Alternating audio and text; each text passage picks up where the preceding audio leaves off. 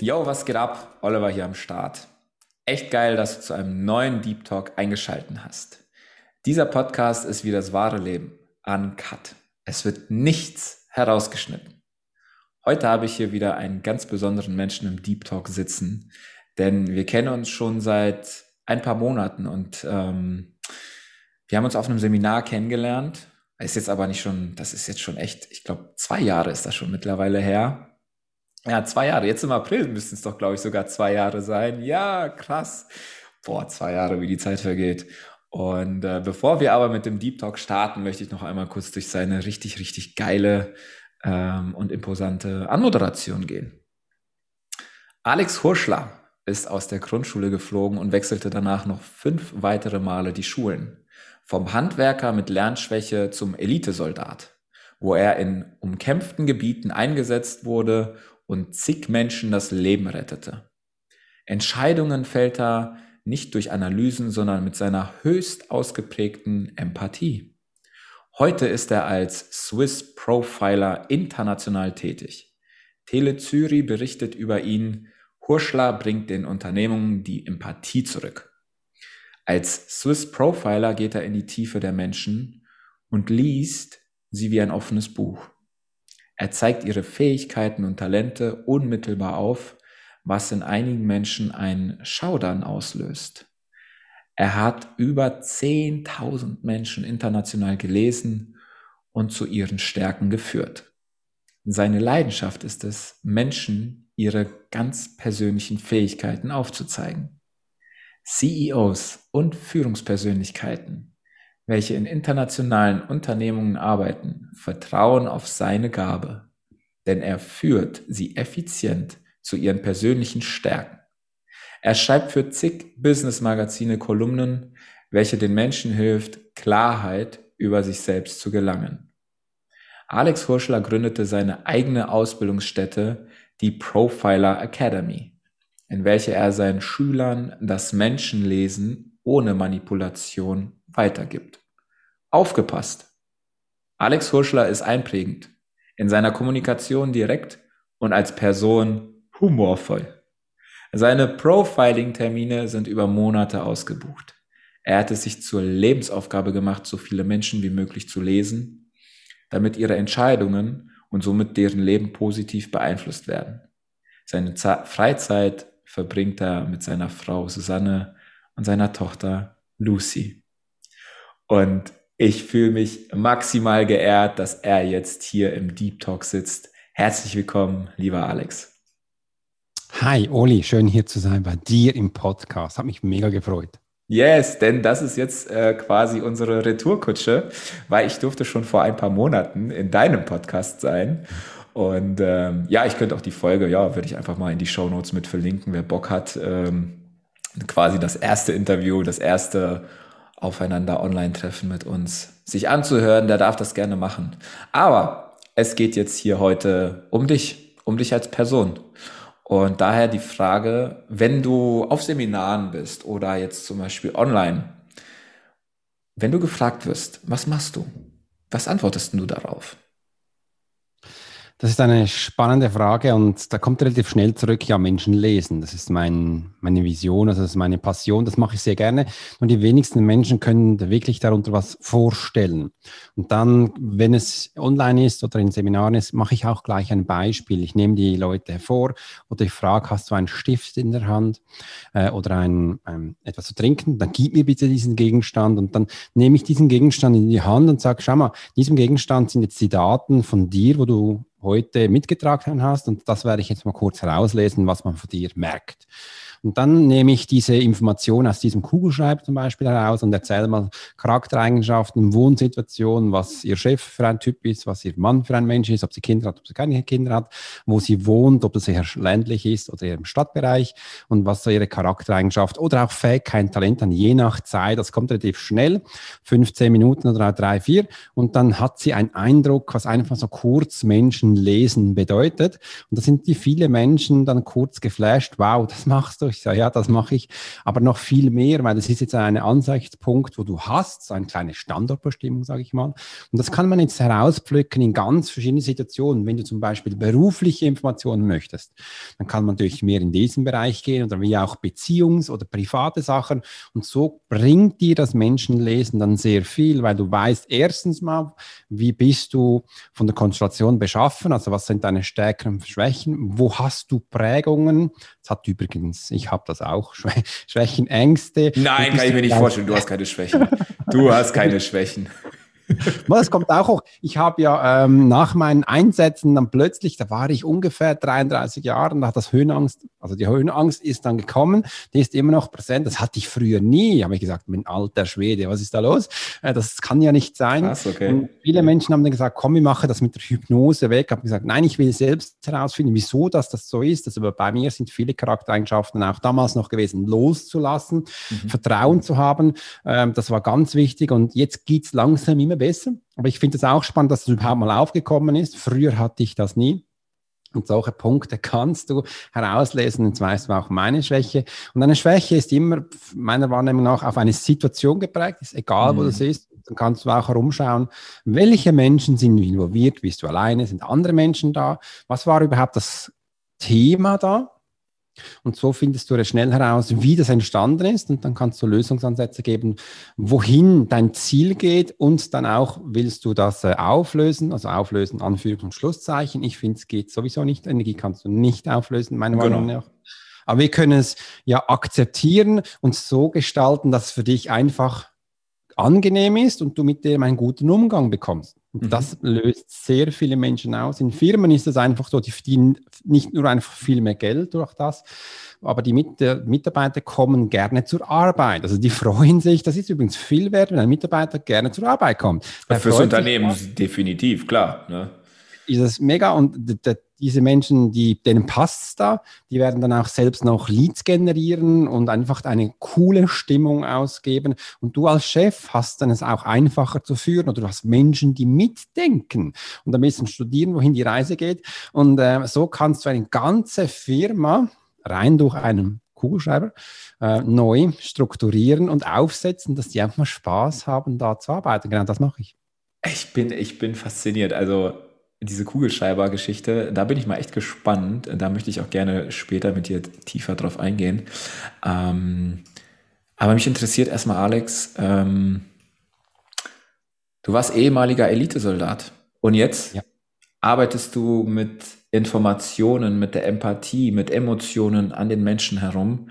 Und ich war auch ehemaliger, ich bin ja ehemaliger Soldat und ich frage mich so, okay, wie kommt das? Und der Unterschied ist ja, du hast das viel, viel länger gemacht. Du bist fucking Elite-Soldat gewesen und warst in Einsätzen. Das war ich halt nicht. Ähm, wie, wie kam das dazu? Erzähl mal so ein bisschen, hol mal aus von, von damals, äh, weil ich weiß nicht, hast du als Kind schon gesagt, okay, ich will jetzt äh, Menschen lesen oder ich will äh, Soldat werden? Wie, wie warst du denn früher? Hol mal so ein bisschen aus, damit wir dich ein bisschen besser kennenlernen können. Dann hole ich es mal richtig aus, Uli. werden wir eigentlich eine Zeit lang jetzt beschäftigt sein. Also, ich bin ja in einem kleinen Ort, das hieß da in der Schweiz Habersaat aufgewachsen. Wie hieß das? Habersaat.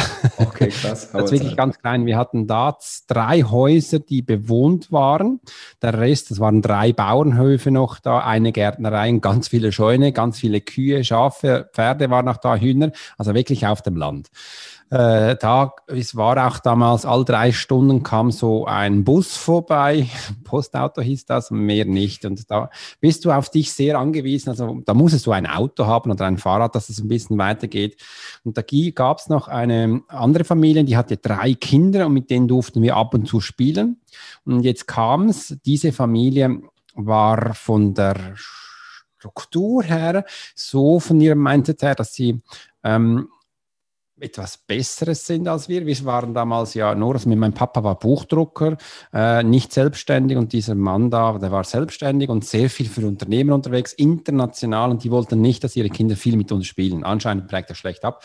Und okay. damals durften wir ab und zu mit denen spielen und ab und zu nicht. Und ich habe mich dann sehr stark auf meine Schwester konzentriert und wir waren die Einzigen, die eigentlich da ein bisschen gespielt hatten. Und ich habe es geliebt, mit meinem Fahrrad hin und her zu fahren. Ich war früher sehr produktiv oder aktiv.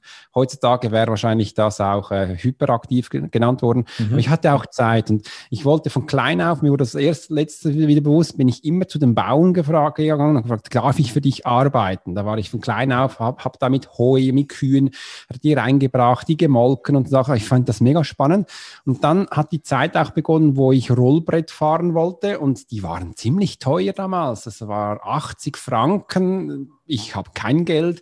Äh, und dann habe ich gesagt, hey, wenn ich jetzt da arbeiten gehe und da ein bisschen Geld verdiene, dann kann ich es mir leisten. Da habe ich wirklich vier Wochen beim Bauer gearbeitet und dann konnte ich mir das leisten. Das gleiche auch mit zehn habe ich mir mein erstes Moped gekauft. Also durfte offiziell noch nicht fahren, das erst mit 14. Mit zehn, das habe ich gleich gemacht, weil mein Onkel hatte damals auch eine Spengler-Firma. Und da habe ich gesagt, hey, ich möchte ein Moped, das war 40 Franken. Wie lange muss ich da arbeiten? Er hat gesagt, eine Woche. Okay. Dann habe ich eine Woche bei ihm gearbeitet und dann habe ich Cash, Geld auf die Hand bekommen und so, äh, dass das gekauft. Und ich glaube, das war so mit damals mein innerer Antrieb für Geschäfte zu machen, selbstständig zu sein. Mir wurde erst das mit der Zeit bewusst, aber das habe ich mir selbst erarbeitet und das war mich sehr wichtig. Und so bin ich da in diesem Weiler eigentlich groß geworden, habe sehr früh anerkannt, dass die Zeit auch für mich da ist. Also ich konnte mich sehr gut mit mich selbst beschäftigen. Ich war stundenlang im Wald spielen, überall äh, und habe so die Zeit genossen, auch mit der Natur. Und das war für mich sehr wichtig. Also ich merke es auch jetzt noch, wenn ich Ruhe gebe, brauche, dann sitze ich auf meinem Bike, gehe ich in den Berg oder gehe am Spazieren oder Skilaufen und aber das alleine. Und das brauche ich auch für meine Wiederfindung. Um dich wieder aufzuladen, ja, um dich auch ja, aufzuladen, ne? definitiv. Genau. Und das ist, ich finde es spannend, weil ich habe das auch ähnlich. Ich habe hier um die Ecke einen Wald und äh, klar, jetzt natürlich viel, ich sag mal, Homeoffice und alles, aber wenn ich auch Energie brauche, gehe ich einfach mal raus. Innerhalb von keine zehn Minuten bin ich im Wald. Um diese Energie, das, das, ich weiß nicht, wie es bei dir ist, aber ich fühle das ja auch immer so wirklich, lass es eine halbe Stunde, Stunde im Wald sein und danach bin ich wieder vollkommen aufgeladen. Wie als wenn ich mein, mein iPhone in eine Steckdose stecke. Geht mir genau. So. Ich, ich finde es spannend, weil du sagst, alleine. Mhm. Dass du das alleine machst, dass du das auch als, als Kind auch alleine.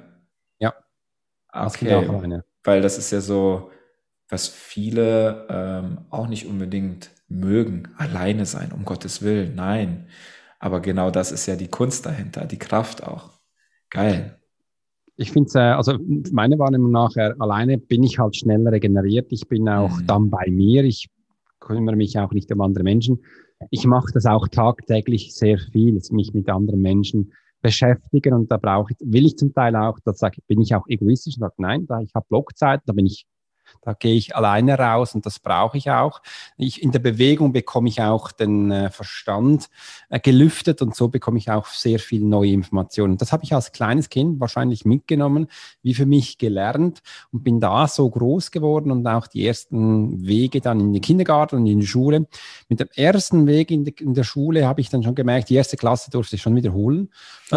Weil? Das hat gut angefangen, weil ich äh, von der Informationsstoff nicht nachgekommen bin, mhm. habe ich gesagt. Ich war wie verträumt. Ich habe halt nie aufgestreckt, habe mich nicht so interessiert. Äh, und. Das, das wollten sie nicht. Und ich darf auch sagen, ich habe da bereits auch schon die ersten Begegnungen gemacht, dass ich ähm, Energien sehe, wo andere wahrscheinlich nicht sehen. Das sind bei Menschen, hat es ein bisschen so Farbflecken um den Menschen gegeben. Das fand ich immer, das war für mich normal. Und äh, ich habe verstorbene Menschen gesehen herumspazieren. Und diese Fähigkeiten, diese Gabe, was auch immer, war für mich verteufelt, weil ich habe dann immer das erzählt, was ich sehe, also vor allem in der ersten Klasse. Und das kam nicht gut an. Die Menschen sind eingeschüchtert gewesen. Ja, wahrscheinlich habe ich denen einfach Angst gemacht, weil ich ihnen mhm. erzählt habe, ich jetzt da sehe. Erste Klasse weiß ich noch gut, habe ich erzählt, dass die Großvater neben dir steht. Äh, die sagten, nee, der steht nicht da. Ich sage mal, der sieht zwar aus, schau mal, der steht da und äh, der sagt dir das und das. Und dann war dann Ende Maus, also die Schule, die musste raus, hat geweint. Äh, und ich habe gefragt, was ist denn jetzt los? Gut. Erste wie war das denn, wie war das denn für dich? Weil für dich war es ja normal, also du hast es ja gesehen. Ja. Also äh, mhm. hast du gecheckt, dass die anderen das erstmal nicht sehen? Das habe ich eigentlich bis da nicht gecheckt. Das habe ich noch lange nicht gecheckt. Ich habe einfach so mit der Zeit gecheckt, äh, ich, weil ich jetzt die Klasse wiederholen muss. Ich war sehr empathisch. Mittlerweile weiß ich das äh, und habe mich dann erschreckt gefühlt, wieso sie mich jetzt nicht mag. Oder ihre mhm. Schmerzen habe ich bei mir gemerkt, habe dann ganz oft gemerkt, jetzt hast du was falsch gemacht. Mhm. Mir war es mehr der Effekt, du hast was falsch gemacht, macht, da habe ich gemerkt, ich darf das nicht mehr machen, weil die weint sonst oder die, die rastet aus, wird, äh, wird erzürnt. Und dann bin ich lieber still. Also ich habe auch eigentlich sehr schnell gelernt, still zu sein.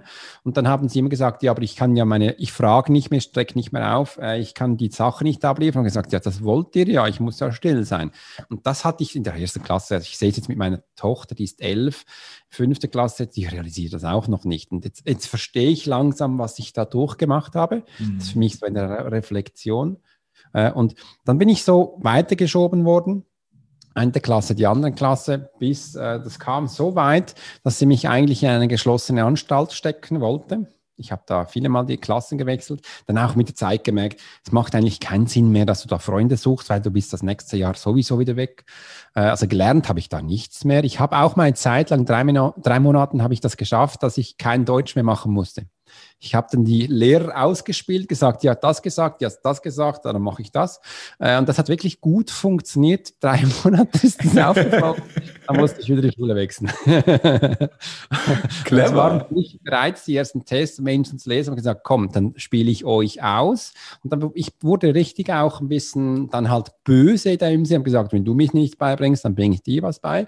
Ähm, okay habe das so für mich spielerisch gemacht. Und als ich verstanden habe, äh, geschlossene Anstalt, die sind ja auch angeschaut gegangen, das finde ich wirklich, das ist ja ein Gefängnis, hat meine Mutter gesagt, nee, das, das, das passt nicht. Und die hatten dann das geschafft. Gott sei Dank, Gott sei Dank ja, genau, mich auf eine Privatschule zu bringen. Ich muss verstehen, mein Vater hat nicht viel Geld gehabt. Also wir, mhm. heutzutage, ich weiß nicht, was das kostet und wir, der konnte sich das gar nicht leisten. Also mein Papa hat damals 5.000 bis 6.000 im Monat verdient. Äh, wir hatten zum Glück ein Haus, ein Auto und so geht ja weg und dann, wenn die Schule noch 3.000 im Monat kostet, also das geht ja gar nicht auf. Mhm. Äh, und von meiner Schwester geht es ja auch nicht. Und dann ähm, irgendwie hat es dann trotzdem gepasst und war da. Das war meine schönste Zeit. Ich habe da wirklich einen ganz großen Lehrer kennengelernt kennengelernt, der mir ähm, zeigen konnte, dass auch Lernen Spaß machen kann und vor allem auch, für was ich lernen soll. Weil ich habe dann gemerkt, ich bin ja schon wissbegierig und interessiert an Themen, aber ich muss dann schon wissen, auf was ich da lernen so, sollte. Und da habe ich es verstanden, das tue ich ja für mich. Und das war für mich dann der Wechsel und bin da ähm, auf diese Information gekommen und habe gelernt, jetzt für mich zu lernen. Und trotzdem habe ich dann auch noch eine Punk-Szene, also Punk-Zeit durchgemacht, weil da in Zürich habe ich noch andere Menschen kennengelernt. Äh, die kamen damals, waren immer zur Wohlgrut gegangen. Das war eine besetzte Fabrik neben dem Bahnhof. Mit der, schlussendlich war das ganze Gebiet da besetzt und da hast du wirklich auch viel Demonstrationen gehabt. Die haben sich zubarrikadiert, die Polizei hat gestürmt. und du hast, du hast da mitgemacht? Ja, so ein bisschen habe ich gemacht, aber ich habe mich ein bisschen komisch auch gefühlt. Ist das richtig, was ich Ich bin ja immer noch der Skater gewesen mhm. und ja, so Bereiche und auch gemerkt, Alkohol ist noch spannend, ein Bereich von Drogen auch. Äh, habe das konsumiert, bis ich ohnmächtig wurde und dann irgendwo aufgewacht bin, keine Ahnung mehr und dann wieder nach Hause gegangen. Mhm. Das war so meine Zeit, bis ich dann auch verstanden habe, das kann es ja nicht sein. Also das äh, meine und ich darf auch so verstehen, ich habe immer wieder in diesen Bereichen auch wieder Verstorbene gesehen und da bin ich auf so Psychotrips gekommen, wo für mich absolut abartig waren. Okay, also genau, deswegen, ich hätte jetzt gefragt, wie ist das denn jetzt in, in Relation mit den Drogen, weil ich kenne ja auch, mhm. ich habe ja auch Erfahrung mit Drogen gemacht. Wie ist es denn dann mit den Drogen gewesen? Was es genauso oder war es dann, wie du sagst, ja, Psychotrips? Es gab beides, aber das mal am Schluss waren auch nur noch Psychotrips. Äh, ich konnte nicht mehr unterscheiden, ist das echt, ist das nicht echt äh, und hatte da viele Angst, Panikzustände mhm. Äh, und das kann es nicht gewesen sein und ich bin eigentlich froh im Nachhinein, dass das passiert ist, weil sonst hörst du wie nicht auf. Also wenn du ja. nur noch Menschen äh, siehst, wo die herumkriechen und solche Sachen, das ist für mich, also war jetzt nicht mehr so toll und lustig. Äh, und dann habe ich gesagt, weißt du was, komm, äh, Blätter Change gemacht. Das war dann auch so eine Zeit, wo ich gesagt habe, äh, Wie alt warst du da? Ähm, was war ich da? Das war kurz vor der Berufswahl. Ähm, ja, das war so mit 17, 18 ungefähr, wo ich dann schlussendlich auch dann in die Berufswahl gegangen bin. ähm, habe ich dann gemerkt, dass das äh, noch äh, etwas anderes im Leben wichtig sein kann. Und ich wurde dann auch Handwerker, Bauspengel, wiedermals mein Onkel, und habe das ähm, für mich gelernt, etwas mit Händen zu erarbeiten. Fand das super spannend, war für mich mega schön. Aber ich habe dann auch sehr schnell gemerkt, das ist nicht so das alles, was ich wäre. Und das im Hinterkopf habe ich immer so gehabt, eigentlich wäre doch toll, wenn ich Bodyguard wäre. Bodyguard? Wie, wie ja, kommst Bodyguard. du auf Bodyguard? Geil. Ja, ich fand das schon immer spannend. Äh, und dann kam auch dieser Film mit Britney Spears hoch und all diese Sachen waren damals da. Ich sag, boah, war schon noch cool. Da habe ich gesagt, Bodyguard wäre cool. Meine Schwester hat damals gesagt, also wenn du Bodyguard werden willst, dann musst du Englisch können. Äh, also sie hat es einfach so gesagt, Englisch. Und sie hat dann auch sofort äh, die, die Firmen abgeklappert, was man da haben sollte von der äh, Schulbildung. Bei mir hat cool, die hat auch sofort daran geglaubt, ne? Die ja, hat an dich hat geglaubt. Geil. Sofort reagiert und das war, das hat sich mega unterstützt. Weil ganz am Anfang hat sie ihm gesagt, ja, wir, wir wissen dann nicht, ob es der Alex wirklich eine Lehre schafft. Und ich habe gesagt, ja, was anderes mache ich nicht, mach doch da eine Lehre. Mhm. Das habe ich allen gezeigt. Eine Lehre geht, abgeschlossen mit einem 4,9 ist in der Schweiz ähm, sehr gut. Eine 6 ist das höchste bei uns. Ach so, äh, ah, okay. Und von dem her ist eigentlich nicht schlecht für einer, der es ein bisschen schwierig gehabt hat in der Schule. Aber ich habe gesehen, wenn es dich interessiert, dann kannst du das hinbekommen. Und die hatten das wirklich, äh, also meine Schwester hat das abgeklappert und hat gesagt, schau mal, du musst Sprache können und dann musst du das und das machen. Und dann, ich konnte kein Wort Englisch. Mhm. Dann hat sie mich, also meine Eltern übrigens auch nicht, dann hat sie mich damals, sie hat das Gymnasium gemacht und wo, äh, hat auch Rechtsanwalt begonnen zu studieren. Also sie ist das komplette Gegenteil von mir. Die äh, ganz gute Noten und immer alles super. Und ist ein, Lehren war für sie relativ einfach, das Rationale. Und hat mich dann mit der Schule angemeldet. Ich hatte so ähm, Zettelchen bekommen, was ich beim, wenn ich ankomme, beim Taxifahrer abgeben muss, bei meinem Mom, also ich war in einer Familie und dann in einer ah. Schule drei Monate habe ich in Dublin, in Irland, dann Schule begonnen. Ich habe gesagt, ah, auf England. Du bist rübergereist, cool. Ich bin cool. übergereist, weil sie hat gesagt, auf England, also London gehst du nicht, weil 80 Prozent von der Schüler wären wahrscheinlich Schweizer. Dann lehrst du das nicht. Du gehst nach Dublin. Da gab es genau im ganzen Schulhaus drei Schweizer und sonst niemand. Äh, Macht und, Sinn, ne? Klar, ja, genau.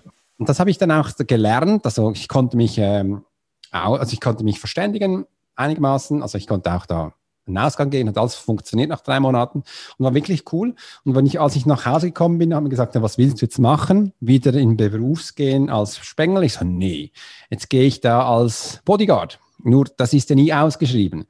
Und dann habe ich ganz unten angefangen und gesagt, Nachtwächter haben sie gesucht bei der Securitas. Securitas ist eine Firma, damals 100 Jahre alt, heute noch älter, äh, sehr traditionell und hat wirklich alle Bereiche. Ich habe als ganz unten, als Nachtwächter, der also gearbeitet, mhm. nach vier, fünf Nächten habe ich gemerkt, das ist nichts für mich. Mhm. Dann bin ich ins Office gegangen und habe gesagt, hey, habt ihr was anderes? Das ist, das ist, das ist nichts. Ja, gut, Bodyguard war in deinem, also Bodyguard war ja in deinem äh, Verständnis so, dass du Personen beschützt.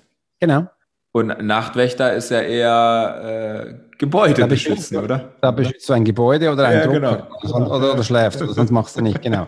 Drucker. Und, äh, aber das ist da, das, ja, ja, ich musste Drucker aufschreiben, die äh, da noch angeschaltet waren. Und damals, Geil. ja, das ist da, damals hatte ich schon, schon Tests gemacht, wenn ich in ein Büro geschlossen gekommen bin, habe ich sofort gerochen, da ist eine Frau drin und da aber Männer drin. Das kannst du wirklich riechen, weil du hast das Gebäude alleine. Und äh, ah. das ist echt ganz spannend, was da abgeht und solche Sachen. Und eben nach vier, fünf Nächten habe ich gesagt, das geht nicht. Und dann haben sie gesagt, ja, Anlassdienst wäre was, aber da verdienst du viel weniger. Habe ich gesagt, scheißegal, ich mache das. Anlassdienst ist folgendes, da stehst du zu, bei einem großen Anlasskonzert irgendwo an der Türe und zerreißt die Tickets.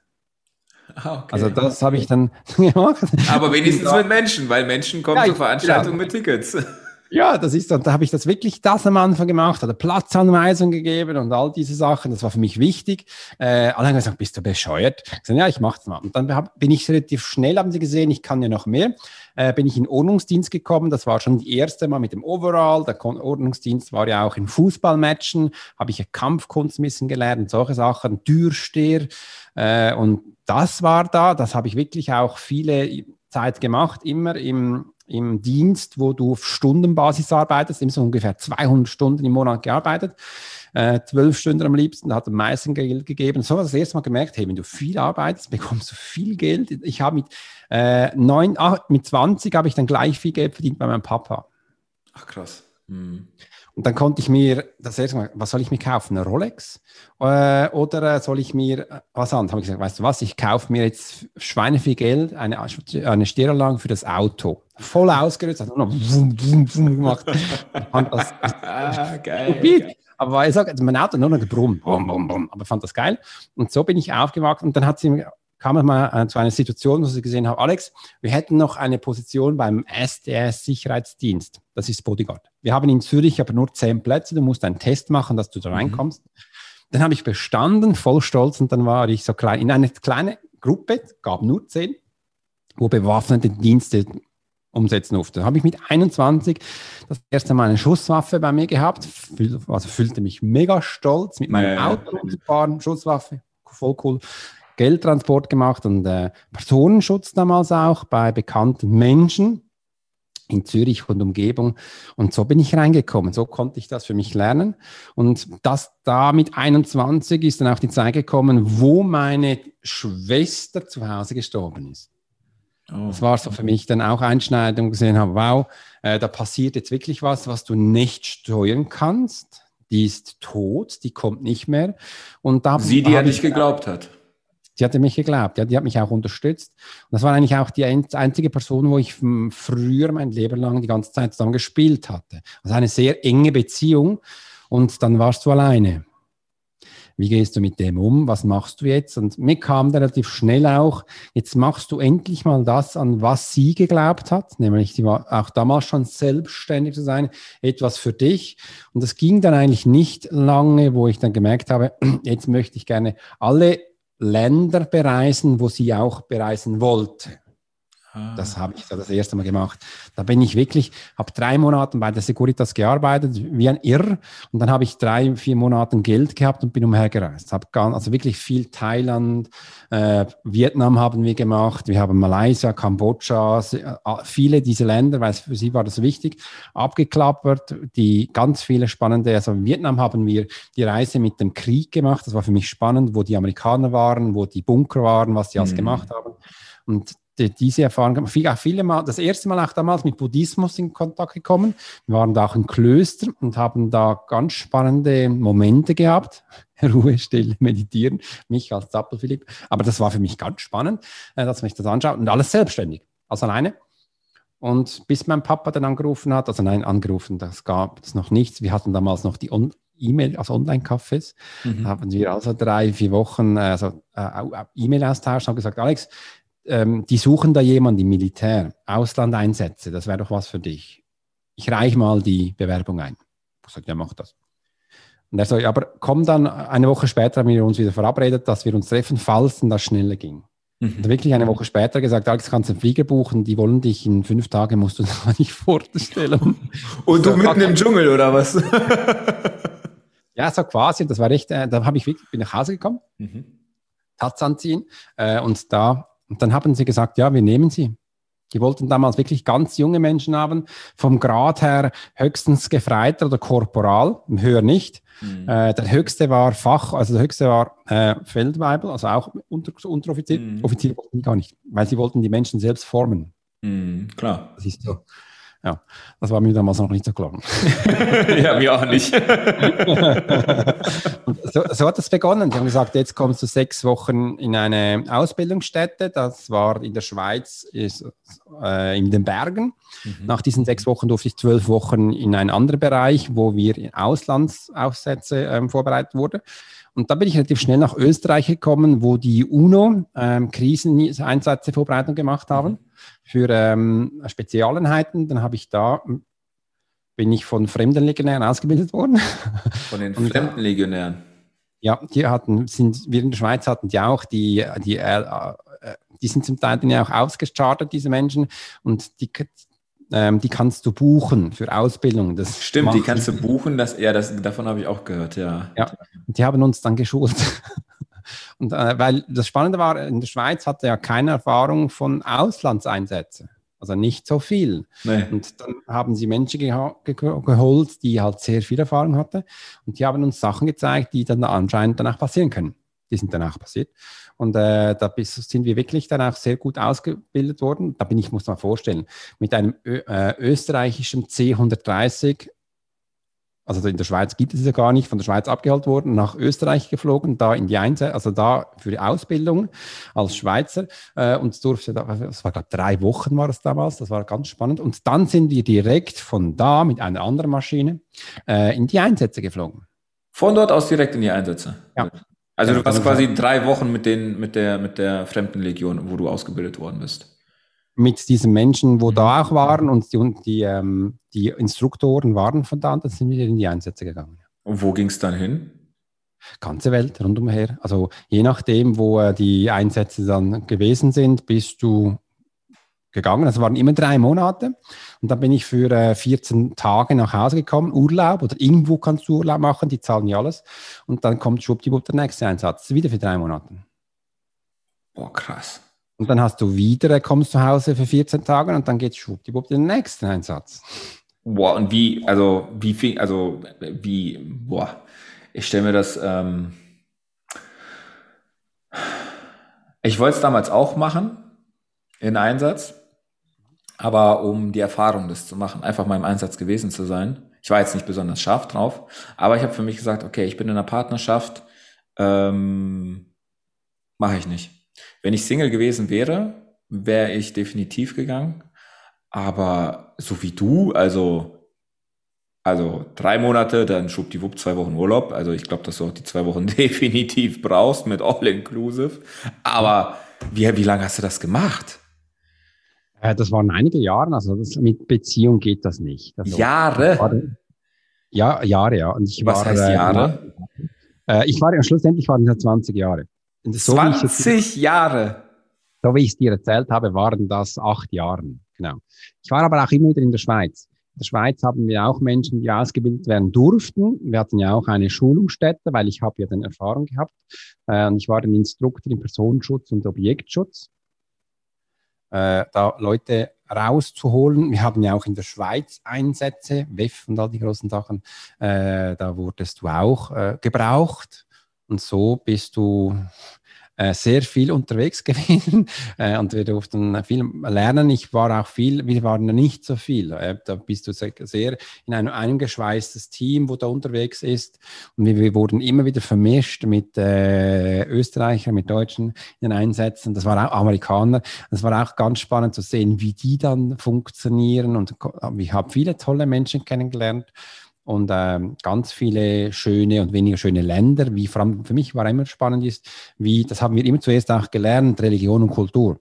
Ich sage immer so, hey, wieso macht man das nicht mehr? Weil bevor wir in einen Einsatz gegangen sind, haben wir Religion und Kultur gelernt, dass wir wussten, wie die funktionieren. Mhm. Weil es gab ja auch mal den, den Auftrag, dass du die, äh, die Menschen da ausbilden musst oder mit, mit ihnen zusammen was machen darfst. Mhm. Und da solltest du also schon wissen, wie die denken und funktionieren. Absolut, und wenn du das klar. nicht hast, ist das sehr, sehr, sehr gefährlich, ja.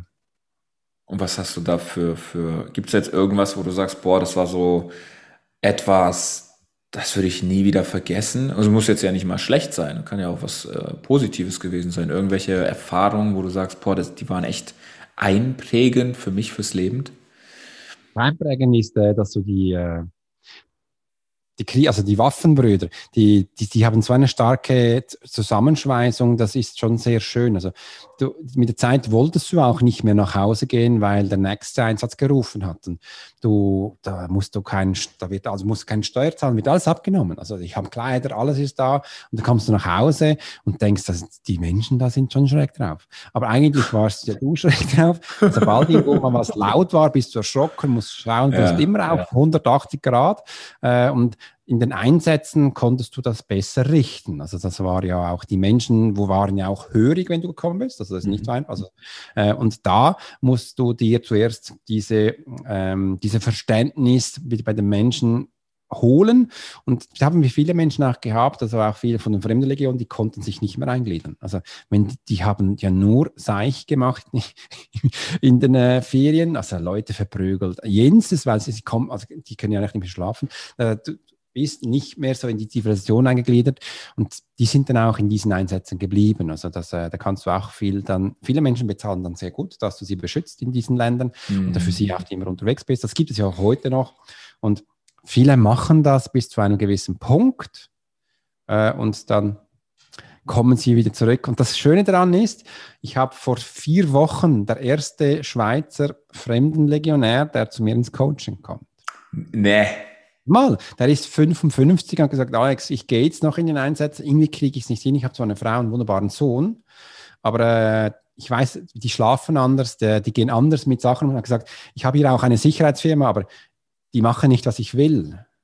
Und die, da gibt es nur eins, Einsatz oder kein Einsatz. Und Einsatz heißt, bang, du bist präsent. Und mhm. wir haben die Jungs so, ja, mal chill, weißt du, mein Handy und die, das verstehst das versteht er gar nicht, ne? Nee, klar. Und dass wir jetzt diese Anzivilisation jetzt heranbringen, das finde ich mega. Und dann ist auch gleich der zweite noch gekommen, äh, wo das kommt jetzt langsam, das fand ich jetzt spannend, dass die Menschen jetzt bei mir im Coaching sind und ich sie für ein Stück lang begleiten darf. Wir meditieren da übrigens auch zusammen.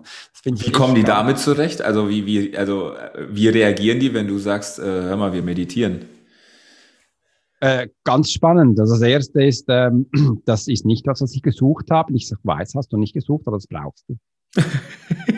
äh, also ich habe da ziemlich meinen Rahmen. Geil! Und weiter. Also das ist ziemlich, und das gefällt denen. Das ist so, ja stimmt, das Struktur. Also Befehl, das machen wir, los. Äh, und das, das geht. ja, aber das andere ist, ich habe ja auch ähm, Mami, also auch Müttern bei mir, äh, und die sagen, ich sage immer so, hast verstanden und jetzt umsetzen. Äh, und sie so, die sagen jetzt schon, umsetzen umsetzen. Und am Anfang so, hä, was erzählt er da? also, geil. kommst du auch da rein. Das ist halt die Sprache und ich finde es jetzt mega, also großartig, dass wir jetzt bereits das äh, die Zielgruppe erreichen, die ich eigentlich liebe. Ich liebe auch Unternehmer, diese auch einen Rahmen zu geben, dass sie merken, was Führung bedeutet, was Umsetzung bedeutet. Und das, äh, das habe ich halt im Militär viele, viele Jahre gelernt. Und mir war, war das nicht bewusst, dass ich das früher oder später an Menschen gebe. Ich hätte auch nie gedacht, dass man mit dem Geld verdient. Äh, als ich mich damals dann geoutet habe, hey, wisst ihr was, ich bin jetzt fertig da im Militär. Ich werde genau, jetzt, das, das ähm, wollte, jetzt, wollte ich fragen. Wie war war, wie ging es dann weiter? Also was war passiert auch, dass du sagst, so, äh, ich mache das jetzt nicht mehr? Das ist was ganz das passiert, Oliver, was ganz Schlimmes. Ich habe mich verliebt. ich habe mich verliebt, was ganz spannend. ich habe mich wirklich eine Frau verliebt. Viele wissen das ja auch nicht. Also viele ähm, ähm, Armeen, also wenn du in Einsätzen gehst, die nehmen ja auch ihre Frauen mit, also die haben Bordells, die sind dabei, also die Franzosen, also viele Länder, das ist Standard, weil die, man weiß auch, Männer, die keinen Sex mehr haben wollen, in einem, in Einsätzen, die sind dann nicht mehr brauchbar, also die fangen, beginnen zu spinnen. Mhm. Äh, und die, dann beginnen sie auch Frauen zu vergewaltigen und alles zu machen. Und das ist halt äh, wie auch immer günstig, wenn du das Puff mitnimmst. Äh, und dann ja, klar die Männer sind einfach, Frauen sind ein bisschen komplizierter, aber auch für die geht's. Äh, und dann sind die einfacher zu halten. Ja, aber auch für die gibt's was. ja. Ja, das okay. gibt ja Frauen mittlerweile in Einsätzen. Ja, äh, aber da muss auch Lösungen haben wir das. Das sind ja alles, das sind ja menschliche Probleme. Ja, klar. Bedürfnisse. Das sind ja nicht nur Probleme, das sind einfach menschliche Bedürfnisse. Also so ticken wir ja auch. Okay. Ah, und, die musst und, du abdecken, sonst wird es Probleme. Okay, und dann hast du dich verliebt. Und dann hast du gesagt, okay, von jetzt heute auf morgen oder war das jetzt erstmal so ein schleichender Prozess, weil was machst du, was hattest du Gedanken überhaupt, was du machst? Oder hattest du eine Idee, okay, was mache ich jetzt nach der nach der nach der Armeezeit, also was was was mache ich jetzt beruflich? Nein, komplett nicht. Das war ein schleichender Prozess. Und ich, ähm, das hat so begonnen. Und ich bin ja immer als ähm, Militärpolizist in Einsätze gegangen und wir Schweizer haben ja offiziell gar keine Militärpolizei. Mhm. Und das war alles ein bisschen so, ähm, ja, das war halt mal so, sage ich jetzt mal so. Äh, dann hab, hab, da hat die Schweiz dann mal gesagt, hey, weißt du was, wir müssen da eine Schule machen für die Menschen da als Militärpolizei. Da haben sie uns von den Einsätzen zurückgeholt. Und dann durfte, durfte ich zwölf Monate lang in der Schweizer Bergen irgendwo, in, in nirgendwo, die Schulbank drücken äh, und Militärpolizei lernen. Ich war die zweite Schule. Ähm, da sind immer wieder Juristen eingeflogen, die uns unterrichtet haben. Das sind äh, Eliteeinheiten von verschiedenen Kantonen, Städte und anderen Ländern gekommen, wo uns Themen gezeigt haben. Das wirklich so zusammengestückelt. Und Wiech war die erste Schule, wo hochoffiziell vereidigt wurde in der Schweiz als Militärpolizei, weil das gab es früher schon mal, die Militärpolizei. Und dann kam kurz nach dem Krieg, haben die in die Menschenmassen geschossen mit mhm. scharfer Munition, weil sie wussten, es nicht besser zu handeln. Mhm. Und dann hatten sie gesagt, wir wollen keine solche Armee mehr. Mhm. Und hat der Bundesrat damals entschieden, das machen wir nicht. Und sie waren die Ersten wieder, die das machen durften. So von der Geschichte her eigentlich sehr mhm. historisch. Ich, also ich bin, ich bin da, wurde da vereidigt oh, über der Fahne. Krass. Und bin dann wieder sofort in die Einsätze gegangen als Offizieller, also dann halt alles offiziell, als Militärpolizist äh, mit dem äh, Rosa Perre. Und dann habe ich äh, in dieser Zeit hatte ich mich wirklich dann verliebt, hab, war ich noch in zwei Einsätzen und habe gesagt, ich will da zurück, habe in der Schweiz so einen Posten angenommen, der war mega langweilig. Also dann was heißt mega langweilig? Was hast du gemacht? Da, sitzt du in deinem Office zu zweit und musst das Verkehrsunfall aufnehmen. Und in der Schweiz, da wird nicht geschossen, da hast du keine Minen. Das ist mega langweilig. Also, das, das da wird nicht geschossen, oh. da sind keine Minen, das ist mega langweilig. Ja klar, wenn du das jahrelang gewohnt warst, logisch. Da habe ich gesagt, was mache ich da? Das, ist ja, das war nicht so, was ich wollte. Da habe ich gesagt, ja, dann komm. Habe ich was gesucht und dann gesehen, dass bei der Luftwaffe äh, im Überwachungsdienst am Radar Menschen gesucht wurden. Ich gesagt, keinen Plan, was die da machen, aber ich bewerbe mich mal. und bin hingegangen, wirklich haben die mich dann geholt und da hatte ich äh, stationär einen Job und immer äh, acht Stunden gearbeitet. Und diese acht Stunden kann sich vorstellen, das war noch langweiliger. Das kann man jetzt ja hochoffiziell sagen. Also ich musste ein bisschen Sachen was lernen, hatte vielleicht pro Tag eins bis anderthalb Stunden Einsatz am Bildschirm. Aha. Der Rest haben wir gesagt, ja, du musst was tun. Ich sage, was muss ich denn tun? Ja. Also irgendwas. Bildschirm kannst du nicht sein, mach was. Und äh, viele haben dann begonnen, so äh, Flieger zusammenzubauen. Bücher zu lesen. Ja, du hast ja nichts zu tun. Ja, was habe ich gesagt? Ja, was habe ich gemacht? Ich habe dann begonnen, Webseiten zu programmieren. wie kommt, äh, wie, wie, also warum Webseiten? Ja, aber ich, ich habe dann schon relativ schnell gemerkt, äh, ich will da noch mehr. Also ich will da, und dann habe ich meine erste Webseite habe ich da in Traumee programmiert. Das zweite, was ich gemacht habe, ich habe mein erstes Buch geschrieben. Ich hatte ja zwei, sechs Stunden pro Tag. Du hast da dein erstes Buch geschrieben? Ja. Und so, was war das. Okay. So hat das begonnen. Und dann habe ich auch schnell, schnell gemerkt, komm, ich ähm, kann mal schauen, was, was kann ich sonst noch. Und meine Frau hat mir gesagt, Alex, du musst dich da in deiner emotionalen Intelligenz ein bisschen schulen. Und dann ist, bin ich da reingerutscht, in ein Seminar nach dem anderen. Und dann wusste ich schnell, das ist noch spannend. Und da habe ich dann so weitergebildet, bis ich dann auch gesehen habe, ähm, das mache ich jetzt 100 Prozent. Aber das war dann auch noch wieder ein weiterer Prozess.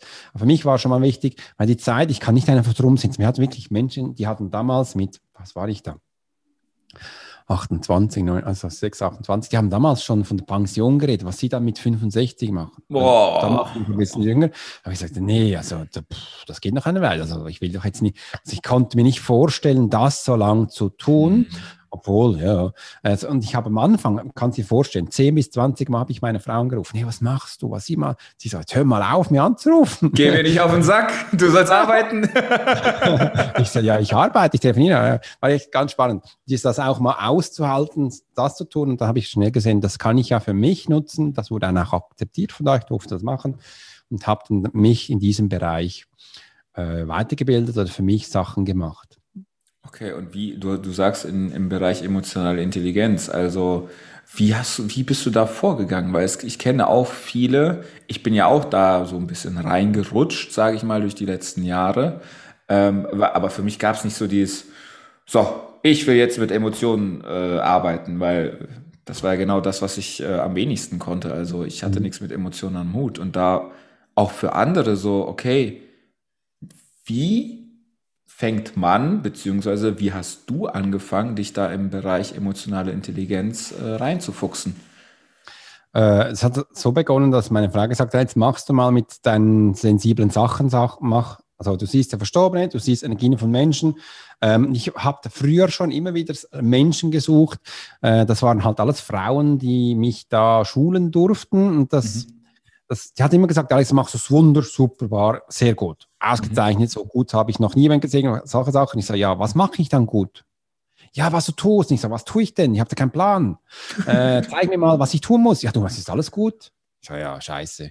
Äh, vom Militär her, da bin ich es gewohnt, mach mal A, mach mal B, mach mal C. Ja. Äh, ich konnte, also das war nicht mein Lernprozess. Aha. Das ist sicher sehr gut für ganz viele Menschen. Ich brauchte Schwarz-Weiß, Schritt-für-Schritt-Anleitung.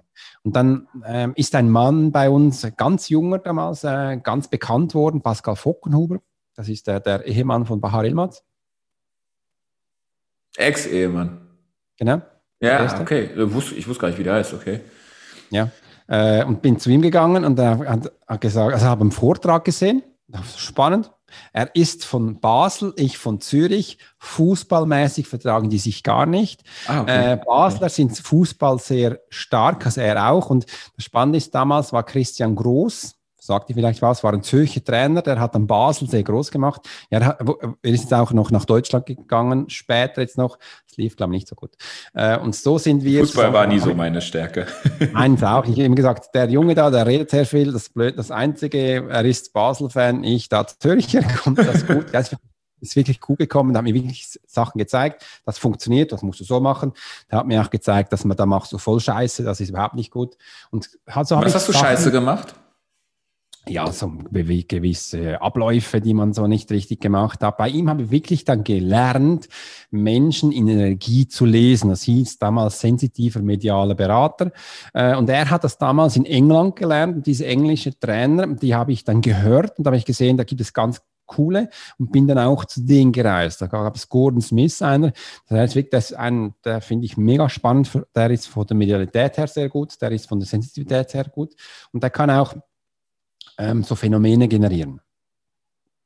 So quasi von der Bühne äh, Phänomene generieren, der, der, kann in Trance gehen und dann, lang, äh, dann fasst er mit der Hand auf eine brennende Kerze und die Hand brennt nicht.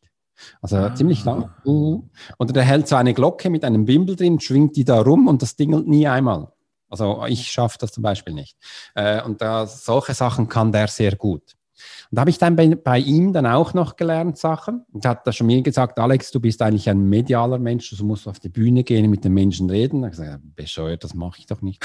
Äh, aber es war ganz spannend. Die Engländer sind halt sehr strikt. Da musst du am Anfang immer, also damals war es so immer einen Test machen. Und wenn der schon denkt, du bist nichts, dann schickt er dich nach Hause. Aha. Und äh, ich durfte dann bei ihm lernen, gesagt, ja, bist okay. Wir schauen jetzt mal, wie weit dass du da kommst. Und dann habe ich bei ihm gelernt. Äh, und das war echt mega spannend. Und dann hat dann auch der Pascal Vogel gesagt, Alex, ähm, ich habe Menschen, ich coach nicht mehr, ich bin nur noch auf der großen Bühne äh, und du übernimmst jetzt meine Coachings. Ich habe zehn, also ich habe tausend auf der Warteliste, aber die arbeitest du jetzt ab. Das war der Beginn für mich, Menschen zu coachen. Ach krass, okay. okay kann ich denn das? Und er so, ja, nach diesen 1000 kannst du es. Zeig das mal. Ah. Das war so mein militärischer Antrieb. Ja, dann mache ich mal. Und dann hat er schnell gemerkt, ähm, ich will den mitnehmen auf Europatour, auf die Bühne. Da habe ich gesagt, was mache ich denn? Da habe ich eigentlich mal angerufen und gesagt, Alex, äh, kommst du mit nach Deutschland? Gehen wir auf die Bühne. Ich habe dich da angemeldet. Wir gehen jetzt zu zweit. Nicht so, okay. Und ich sage, was mache ich dann? Er sagt, du stehst mit mir auf der Bühne und machst Jenseitskontakte zu 500 Menschen und das muss dann stimmen. Aber was spinnst du? Okay, krass. Und so bin ich dann reingerutscht. Sind wir am Freitag angereist. Dann am Freitagabend war die große Demonstration von 500 Menschen. Samstag, Sonntag war dann anschließend immer ein Seminar. Also wir gegeben haben am Sonntagabend nach Hause und dann am Montag wieder in die Arbeit. Äh, so habe ich dann die nächste Zeit verbracht, drei, zweieinhalb Jahre und habe viel für mich mitgenommen. Und dann habe ich gesagt, jetzt mache ich das selbstständig. Mm. Mache das selbstständig und bin da wirklich dann von null aufgegangen. Das war auch wieder ein Learning für mich. Weißt du, dann stehst du viel vor drei bis 500 Menschen und dann schreibst du mal was über deine eigene Webseite aus und dann melden sich zehn an. Da habe ich zuerst gedacht, ist da was kaputt gegangen? Also nur zehn. Also, bis ich verstanden ja, andere Relation, ne? Ja, die kennen dich ja nicht. Ja, stimmt. Die kennen mich. Also da hieß es dann vor vielen Jahren, 2012, das war noch 2010, gelernt, selbst aufzubauen. Und so. Wie, wie war das für dich dann? Was, wie, was hast du dann gemacht? Was waren deine ersten Schritte? Äh, meine ersten Schritte waren damals, äh, habe ich auch, habe ich für drei Stunden Workshops angeboten. Mhm. Ich sage so, drei Stunden kann ich schon reden alleine, das geht schon. Äh, dann biete ich das an, so ein Workshop für drei Stunden. Und dann äh, die Leute hat es Spaß gemacht. Damals hieß es, habe ich auch noch die ähm, Trainingsabende gemacht. Das hieß eigentlich nach einem englischen Spirit, äh, Spiritualismus-Zirkel.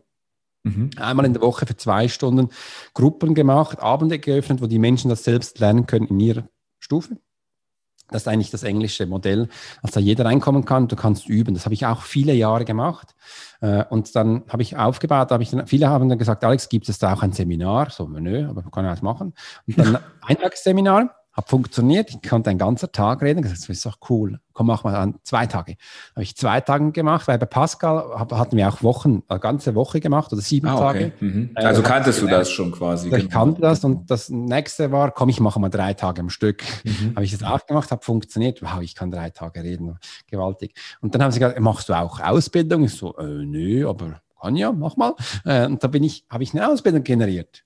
Ja, Angebot, Nachfrage, ne? Ja, genau. Bin immer so das Nächste und das Nächste und das Nächste. Quasi, äh, du, du bist ja nicht von dir aus, sondern das, was äh, deine Kunden halt wollten, ne? Die haben ja dann nachgefragt, okay, hast du das, genau. machst du das? Cool. Ja, das mache ich immer. Also, die fragen mich meistens, machst du das auch? Früher habe ich ja noch Nein gesagt. Heute sage ich, äh, ja, ist ja Menschen lesen, funktioniert. Bist du ja da als Mensch? Sie so, ja, dann funktioniert das. Mhm. Äh, dann kann ich ja dir sagen, wohin die Reise geht. Und so bin ich dann gewachsen, habe es auch schnell genannt. Äh, bei mir hast du die Wahrnehmung gelernt, also der Wahrnehmungstrainer habe ich dann ins Leben gerufen. Wahrnehmungstrainer Basis ein Jahr, Wahrnehmungstrainer Vertiefung zweites Jahr und dann den Experten ein drittes Jahr. Da hatte ich wirklich Menschen, die waren drei Jahre bei mir. Ich fand das mega spannend.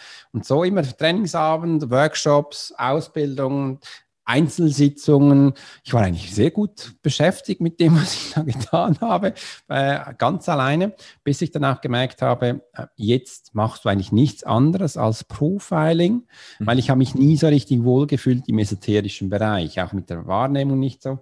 Und als ich damals noch die Wahrnehmung angeboten habe, war es spannend, dann waren nämlich die Menschen gekommen vom Business. Dann haben gesagt, ah, ja, Wahrnehmung, okay. Business passt nicht. So, wieso? Wieso? Hab das auch nicht verstanden. Wieso?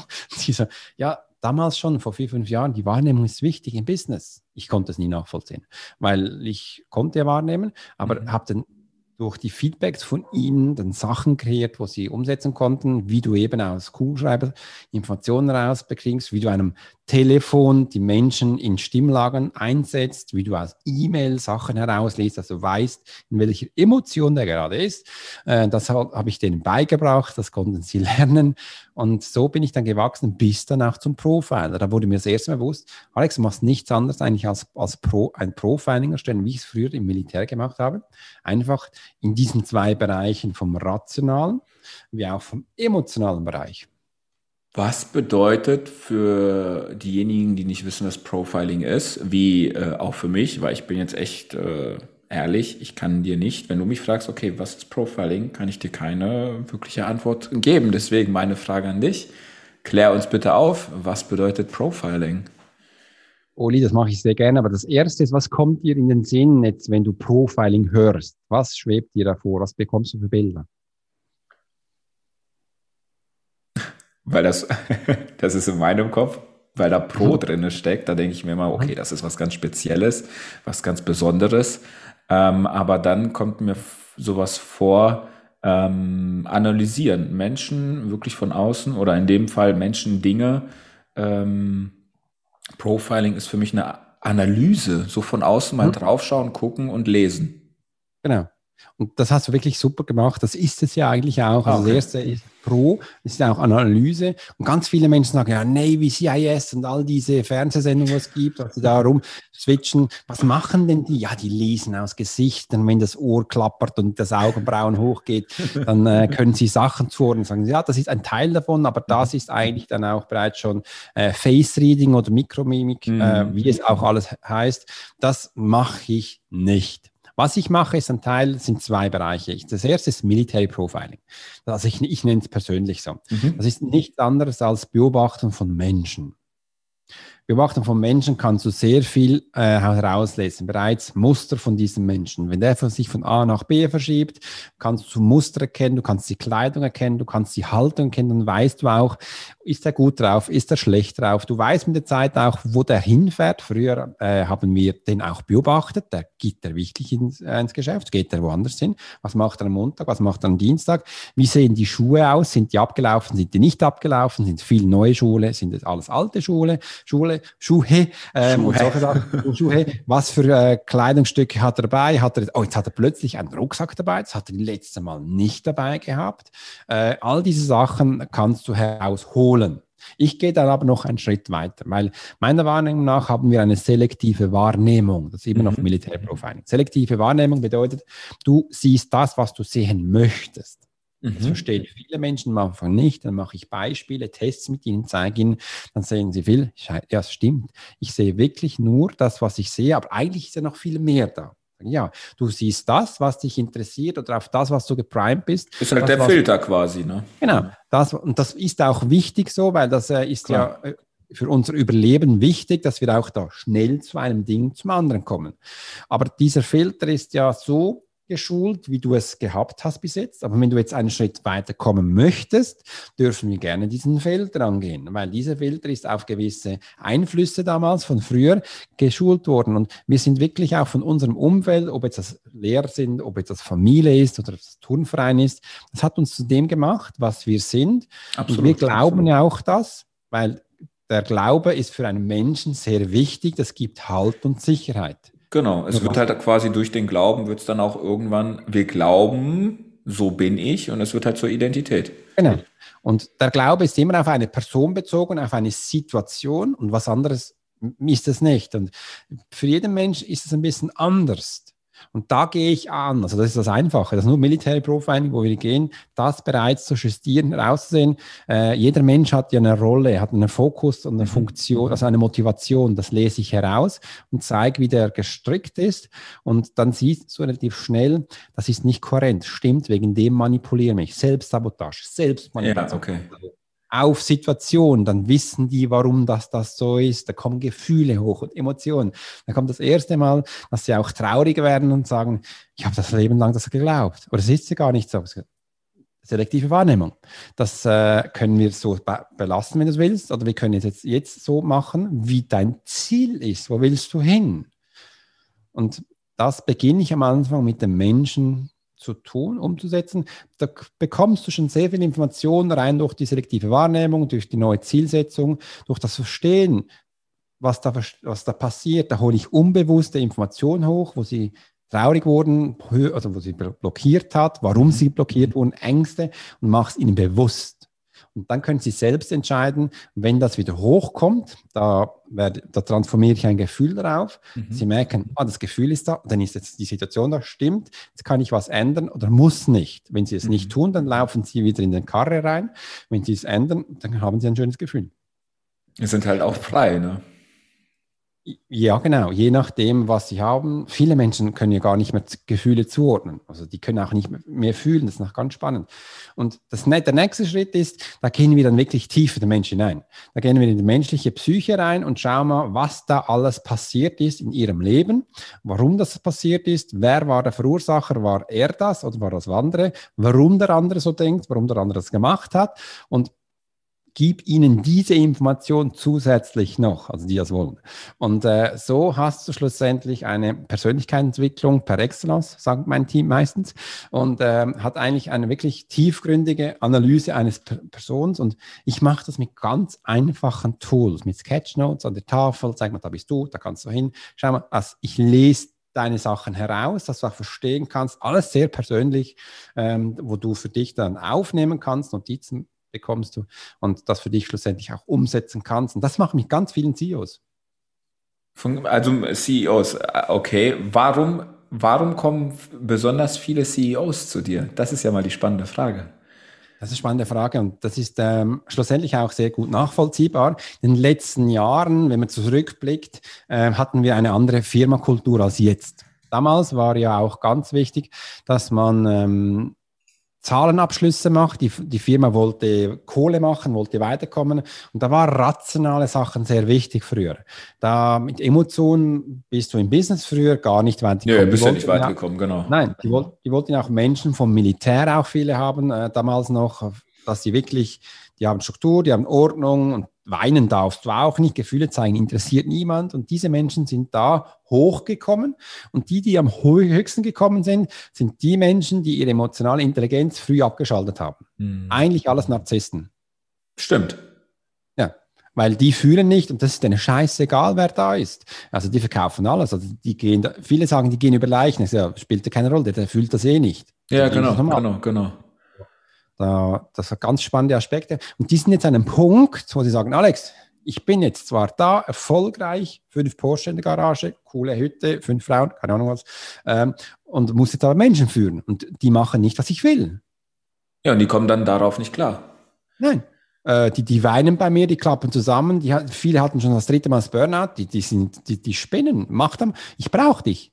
Also so beginne ich. Also der Pro ist eigentlich da. Ich komme erst zum Zug, wenn der nicht mehr weiter kann. Mhm.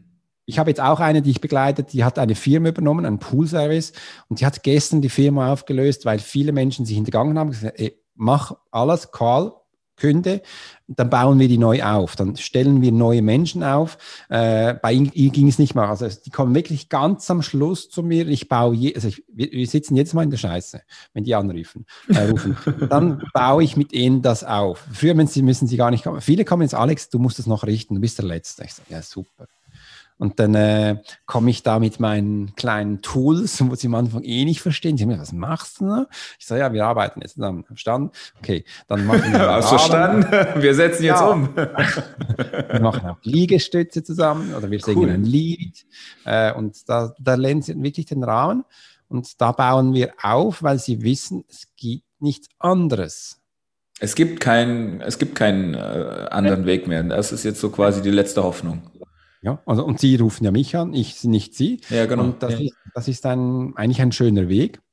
Und den gehe ich mit denen, ist meistens sehr anspruchsvoll, sehr anstrengend. Für mich auch immer wieder, ich habe zum Teil auch manchmal keinen Plan, wo die Reise hingeht. Immer was Neues. Mhm. Ähm, du kannst dir vorstellen, ich als Bausprenger das erste Mal, wo ich eine Rechtsanwaltskanzlei äh, coachen durfte über vier Jahre, dann hat eine Bäckerei angerufen.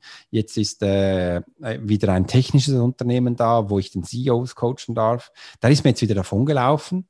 Mhm. Der hat jetzt äh, zwei Sachen nicht umgesetzt, aber ich gesagt, dich coache ich nicht mehr. Äh, abgesagt. Ach, da bist du auch strikt, ne?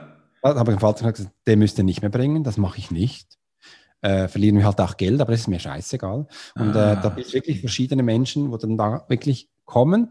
Und jetzt, heute habe ich auch ein Coaching gehabt mit Branding und Design. Am Anfang, ich habe doch keine Ahnung von Branding und Design schon gar nicht, aber es geht ja da um Menschen und äh, mhm. Da haben wirklich ganz coole Sachen generiert. Auch sie, wo heute bei mir war, die war Februar 2019 gestartet.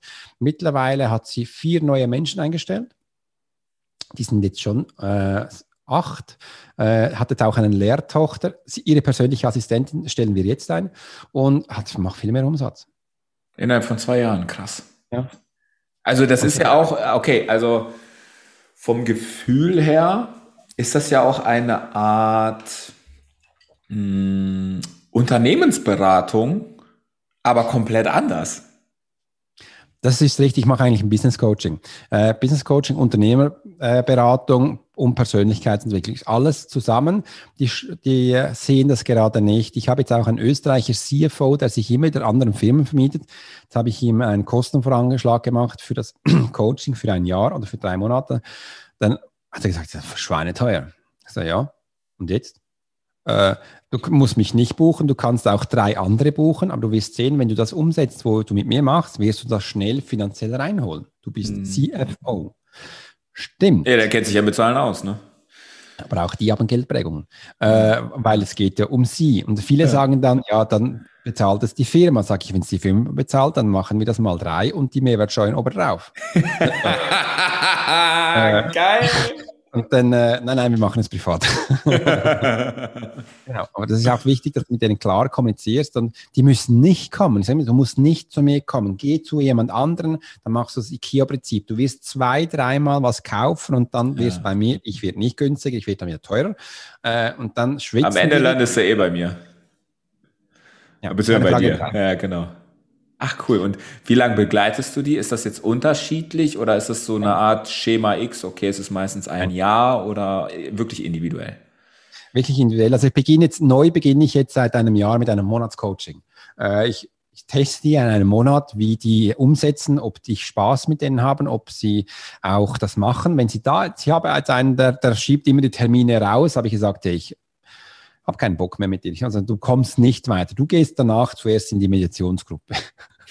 Du musst wirklich sechs Monate meditieren und dann darf er wieder kommen. Also das ist echt, das nervt sonst, weil die kommen ja nicht weiter. Ja, und dann klar, schaue ich mal dann sage ich, dann, äh, das nächste, das nächste Schritt wäre entweder ein Quartalscoaching, was drei Monate ist, oder ich sage, du kannst auch den Schritt auf sechs Monate oder auf zwölf machen, je nach, aber bei, ich sage, je nach Unternehmung, es lohnt sich zum Teil für ein Jahr, weil dann, mhm. jeder Mensch hat ja seinen Prozess. Sagen wir, hey, in drei Monaten bist du noch nicht, wo du hin willst. Das lohnt sich nicht.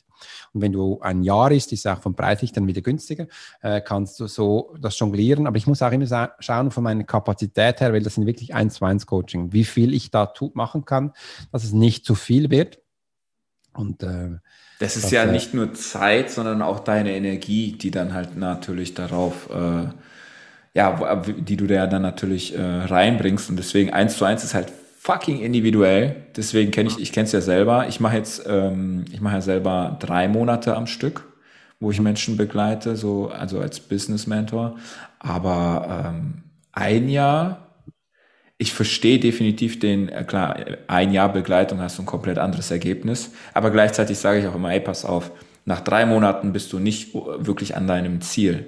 Aber du hast schon mal eine grobe Richtung und du kennst mich, du hast meine Nummer, du weißt, äh, du kannst immer auf mich zukommen und dann kommen sie ja auch immer wieder. Aber ich finde es cool, dieses Individuelle. Und du sagst, ein Monat ist das jetzt bei dir erstmal so als Test, um zu gucken. Ja. So hm. Schnupperphase. Ja. Und einmal die Woche oder wie mach, machst du das? Machst du das live, vor Ort, online? Wie, wie sieht das bei dir aus? Bei mir ist alles online, wir sind hundertprozentig online unterwegs und äh, das ist auch keine Stunde, das sind meistens zweieinhalb bis drei Stunden ein Coaching, ein halber Tag. Äh, und das äh, habe ich am Anfang drei Stück am Tag gemacht. Gell? Danach bist du auch durch, Alter. ja, ja, ich auch, da brauchst du mal fünf Stunden Wald, ey. Ja, und du darfst nicht vergessen, ich habe noch die Coaches, äh, Berater und Experten, da habe ich ja noch Gruppencalls, Live-Calls für die. Äh, ich habe ja noch die Silence Class, wir sind drei Stück zurzeit an äh, Team. Ich muss ja auch neue Content aufnehmen. Ich schreibe zurzeit gleich zwei neue Bücher, die aktuell sind, Kolumnen, Podcast, alles muss ja raus. Äh, neue Videos für neue Bereiche aufnehmen, die Ads müssen geschaltet werden. Also das kommt alles auch noch dazu. Also, äh, ich bin auch noch Papa auch noch, äh, koche noch. Also das kommt da rein und darum wusste ich langsam jetzt auch meine Lives, also ich mache keine Lives mehr. Social Media, ich habe es nicht mehr geschafft, wusste nicht, wann ich das noch tun sollte. Und äh, also mein Backup-Office weiß jetzt, wie viel sie da reinpappen darf. Mhm. Und ich habe mir jetzt auch wirklich Blockzeiten rausgenommen und dass das auch schlussendlich geht. Und ja. Krass. Also das, also wie viele Stunden hat ein Tag bei dir? 50 oder was? Krass, ich finde es cool. Ja klar, du bist halt eine Umsetzungsmaschine, weil du es halt so gelernt hast. Ne? Und das ist ja das Coole daran, die Disziplin auch und den Ehrgeiz dahinter zu haben. Ähm, ich finde es spannend. Wird das jetzt immer so sein? Wer weiß. Nein. Ja. Nein. Ich, ich passe jetzt schon an. Äh, ich passe jetzt schon das Monatscoaching wieder an. Ich, ich schaue immer, was die Menschen wollen, was ihnen gefällt und passe da bereits. Ich, ich skaliere permanent. Da habe ich mir eine Frau gesagt, hey, wie soll ich jetzt das machen? Und sie kommt ja auch aus dem Sales, einer internationalen Firma. Und dann äh, gibt sie mir Tipps und dann probiere ich das gleich aus, ob das funktioniert. Und äh, wenn es passt, ist es auch schön, dass ich da die Menschen begleite. Also ein 1 zu 1 Coaching bedeutet auch langsam nicht mehr so viele Stunden live. Sie bekommen jetzt auch Videos da bereits schon mhm. und die dürfen bereits schon mit meinem Team in die Community gehen äh, und mich da rauszunehmen, um den nächsten Schritt zu tun wieder. Wieder einmal mehr. Dieses Jahr war echt geil, aber es ist schon spannend, was jetzt gerade läuft. Ja. Ach, spannend. Okay.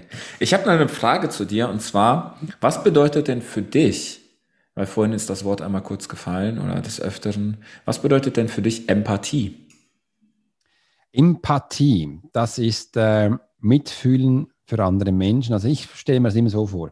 Ich krieche in einen anderen Mensch hinein und schau mal, was da abgeht. Ist da ein Gefühl am Start? Sind da Bilder, wo der hochkommt? Worüber bezieht er Informationen über welche Sinne? Dass ich das bereits für mich kanalisieren kann. Und dann schaue ich auch schnell mal, äh, was ist so seine Grundmotivation und wo sind seine größten Hürden und Blockaden? Wo wurde er früher gequält? Dass ich da äh, weiß, wie er reagiert, wenn ich Aktion und Reaktion mache. Das ist immer mit Stressaufbau. Ich stress die Menschen sehr gerne, wirf sie aus den Komfortzonen, mal schauen, was passiert. Und da will ich vorbereitet sein. Klatscht er mir gleich eins an die Birne, das ist auch schon vorgekommen, oder klappt er in sich zusammen? Was passiert da, dass ich diese Extremitäten machen kann und gleich in die Umsetzung kommen. Weil ich habe gesehen, die Menschen lernen sehr schnell bei mir, weil ich sie immer kompromittiere mit Themen, wo sie gar nicht gerne haben. Mhm. Äh, und so direkt daraus lernen. Das ist für mich ein bisschen Empathie. Also eigentlich das Mitfühlen von meinem Umfeld, was die tun. Und das ist da wichtig auch zu verstehen. Meine Aufmerksamkeit ist dann nicht mehr bei mir. Also ich nehme mich nicht mehr wahr. Ich habe für mich mhm. das so gelernt, dass ich mich komplett abkapseln kann. Mein Ego ist da nichts mehr weg und gehe schnuppern, was da ist, weil für mich ist das Ziel, das Maximum eines anderen Menschen herauszunehmen und mein Ego, also meine Bedürfnisse haben da keinen Platz. Mhm. Und zu verstehen, wie der funktioniert und das war für mich übrigens am Anfang auch nicht einfach, weil ich ihm gesagt habe, warum tut der das? Ist der bescheuert? Warum tut er das?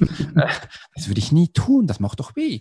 Äh, äh, das macht doch weh. Verstehen, was der tut und das für mich so einzuordnen. Also das ist für mich Empathie, ja. Emotionale Intelligenz geht auf diese Seite auch, um da die Menschen einzustufen. Ich habe gestern gerade wieder Videos gemacht für meine Profiler Silence, wo die Macht der Gedanken. Da habe ich mich mal gefragt, ist denn der Gedanke das erste oder das Gefühl? Wie funktioniert denn das? und habe dann geschaut, was macht die Neurowissenschaft. Mhm. Sie können es auch noch nicht anscheinend richtig zuordnen, aber Sie wissen, Prio 1 ist mal das Gefühl da. Also habe ich dann auch verstanden, eigentlich lerne ich richtig. Also ich gehe auch vom Gefühl aus und gehe dann ins Verständnis. Weil gestern war ich äh, in der Schule und die haben, der Lehrer haben gesagt, meine Tochter kann vom, über das Auditive gewisse Wörter, wo kompliziert sind, nicht verstehen. Habe ich gesagt, was ist denn das Wort? Da haben sie wirklich Fremdwörter genommen und haben gesagt, ja, also ich muss das Wort ja auch zuerst verstehen, damit ich es zuordnen kann und damit ich einen Umgang finde. Und damit gehe ich davon aus, ihr konntet meiner Tochter nicht erklären, was das Wort bedeutet ist noch schwierig mit 21 Schülern, aber das war dann das Fazit, sie auditiv scheiße, äh, weil sie die Wörter nicht zuordnen konnten. habe ich gesagt, ja, dann lernen wir halt zu Hause diese Wörter, dass du das umsetzen kannst. Ich bin ja auch so. Ich muss zuerst was verstehen ja, und genau. gehe dann, gehe dann diesen Weg. Jetzt musst du mal verstehen, Menschen, die eigentlich Narzissten sind, kleine Kinder, die haben auch ein Gefühl. Also du wirst nicht als Narzisst geboren, das nee. habe ich noch nicht. Die haben ja auch ein Gefühl und auf dem Weg in ihres Lebens hat man denen ihr Gefühl weggenommen. Eigentlich sind das arme, das sind arme Menschen. Und dann haben sie gelernt, okay, ich habe kein Gefühl mehr, ich darf das irgendwie nicht mehr haben. Dann gehe ich halt ins Bewusstsein. Alles bewusst zu machen, konzentriert, Zahlen, Daten, Fakten sind richtig, Menschen beobachten. Und dann, dann hatten sie auch Gewinn gemacht. Damals in dieser Zeit hat man die hochgelobt, die besten Sales, besten Leader, mm. alles, bis dann der Mensch gekommen ist und gesagt hat, hey, emotionale Intelligenz ist das Neueste. Also diese Führer und, haben ja. Stress. Damit kommen sie ja nicht klar, definitiv. Weil sie sich ja auch äh, ein, ein, ja, sie haben sich ja auch, oder das Gefühl, die Emotion wurde ja weg oder abgekapselt und sie haben damit ja keinen Kontakt mehr. Und das ist ja wie ein, wie ein Gerüst, was sie sich aufgebaut haben. Und wenn dann aber jemand kommt und an dieses Gerüst rüttelt und versucht, dieses, dieses Gerüst, was was sich der Narzisst ja natürlich jahrelang aufgebaut hat. Wenn er versucht, das einzureißen, dann dreht der Narzisst natürlich vollkommen durch. Das funktioniert nicht. Ja, ja absolut. Bei ihm geht es ja noch dann über die KPIs, also das wurde auch definiert, Zahlen, Daten, Fakten. Und die wissen, wenn ich das nicht hinbekomme, dann habe ich keinen Umsatz, dann genau. bekomme ich keinen, keinen Bonus, nächster Porsche geht nicht. Das, und das ist halt, das, das, ist, das ist halt alles, ja, Zahlen, Daten, Fakten, KPIs, ja. Äh, das hat ja nichts ja. mit Emotionen zu tun. Das hat ja nichts Nein. mit Fühlen, mit, mit Seinszuständen. Ja. Dann sagen sie, hey, ich brauche dich, was kostet die, wir zahlen, komm rein. Du bist für mich die emotionale Intelligenz, regle das. was, kost, was, was kostest du denn so für ein Jahresbegleitung? Je nach Firma. Also ich habe das mal gelernt. Ich ähm, einfach früh, einfach mal ganz früher habe ich Stunden verkauft. Da habe ich so einen Stundenansatz gehabt, äh, ganz 180 Franken in einer Stunde. Ich habe alles in einer Stunde geregelt. Da kam mal ein Mann zu mir und gesagt, Alex, ich will meine Firma verkaufen. Äh, Menschen gezeigt, wer ist mein Käufer, was muss ich tun. In einer Stunde habe ich ihm gesagt, was du tun musst. Und dann hat er gesagt, äh, bekam ich ein SMS, Alex Firma verkauft, 15 Millionen auf der, auf der Kante. voller Stolz habe ich das meiner Frau gezeigt. Geil, schau mal. Und sie so, bist du bescheuert?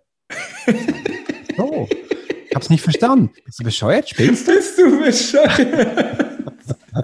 Und ich so, ah, ja, 15 Millionen. Hätt, würdest du dir vorstellen, ein Prozent? Ich so, ja, kannst du mir nachrechnen. So, scheiße, das könntest du haben. Aber du wolltest 180. So, scheiße, okay. Äh, mittlerweile haben wir jetzt auch einen Sales-Prozess, also ich bekoste kein, mich verkaufe mich nicht mehr ähm, für eine Stunde, bei mir kostet es eine Begleitung. Ja. Und wenn es um Firmen geht, da schaue ich immer, wie groß ist die Firma, mhm. wie großer Hebel hat er, wie viel Umsatz machen sie pro Jahr. Und da nehme ich mir einen Teil daraus. Also, und das ist dann auch nicht günstig, aber Sie werden das in zwei, drei Monaten haben Sie das draußen, die Firma. Das müssen Sie auch verstehen. Und, und dann wieder zusätzlich weiter. Das geht ja dann, ist ja nicht nur so, dass genau. dann wieder plus minus null ist, sondern dass dann einfach, ja klar. Sie können das locker für sechs, acht, zehnfachen, wenn Sie es verstanden haben. Mhm. Also du, du, du verkaufst dich ja quasi, du verkaufst einfach dich, sagen wir mal, prozentual. Für Firmen, genau. Für äh, normale Menschen, Privatpersonen, da habe ich ein, äh, da habe ich für Monatscoaching hat einen Preis, die, äh, die Meditation hat einen Standardpreis. Und das erzählen wir auf den Menschen, wenn sie bei uns im Telefon sind, äh, ob wir mit ihnen auch, ich frage immer so, ob sie, auch, ob sie auch willig sind, mit mir zu trainieren, mit mir zu üben, weil ich bin halt ein bisschen vom Militär her. Da kommen zum Teil auch ein bisschen Ausdrücke. Wenn du das nicht magst, dann bist du bei mir nicht richtig, mhm. fehl am Platz. Weil ich sage jetzt, setz um und dann musst du nicht Nein sagen. Und auch nur, äh, äh, geht nicht. Ich sage sag ein Ja oder ein Nein. Nein ist die Türe, kann es gehen, ist mir egal. Ja, bleibst da. Geil. ich find's geil, ey. ich find's, ich feier dich, Alter. Ich find das so geil, diese Art. Ja, ja, mal wirklich. Also ich sag auch, einigen könnte wirklich äh, ein, zwei Jahre Militär wirklich gut tun, ey. Ja, mhm. cool. Und wie können denn die Menschen auf dich aufmerksam werden?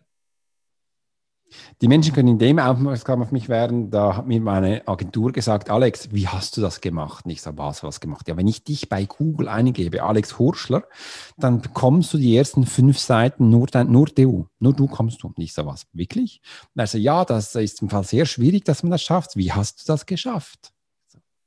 Äh, Einfach gemacht.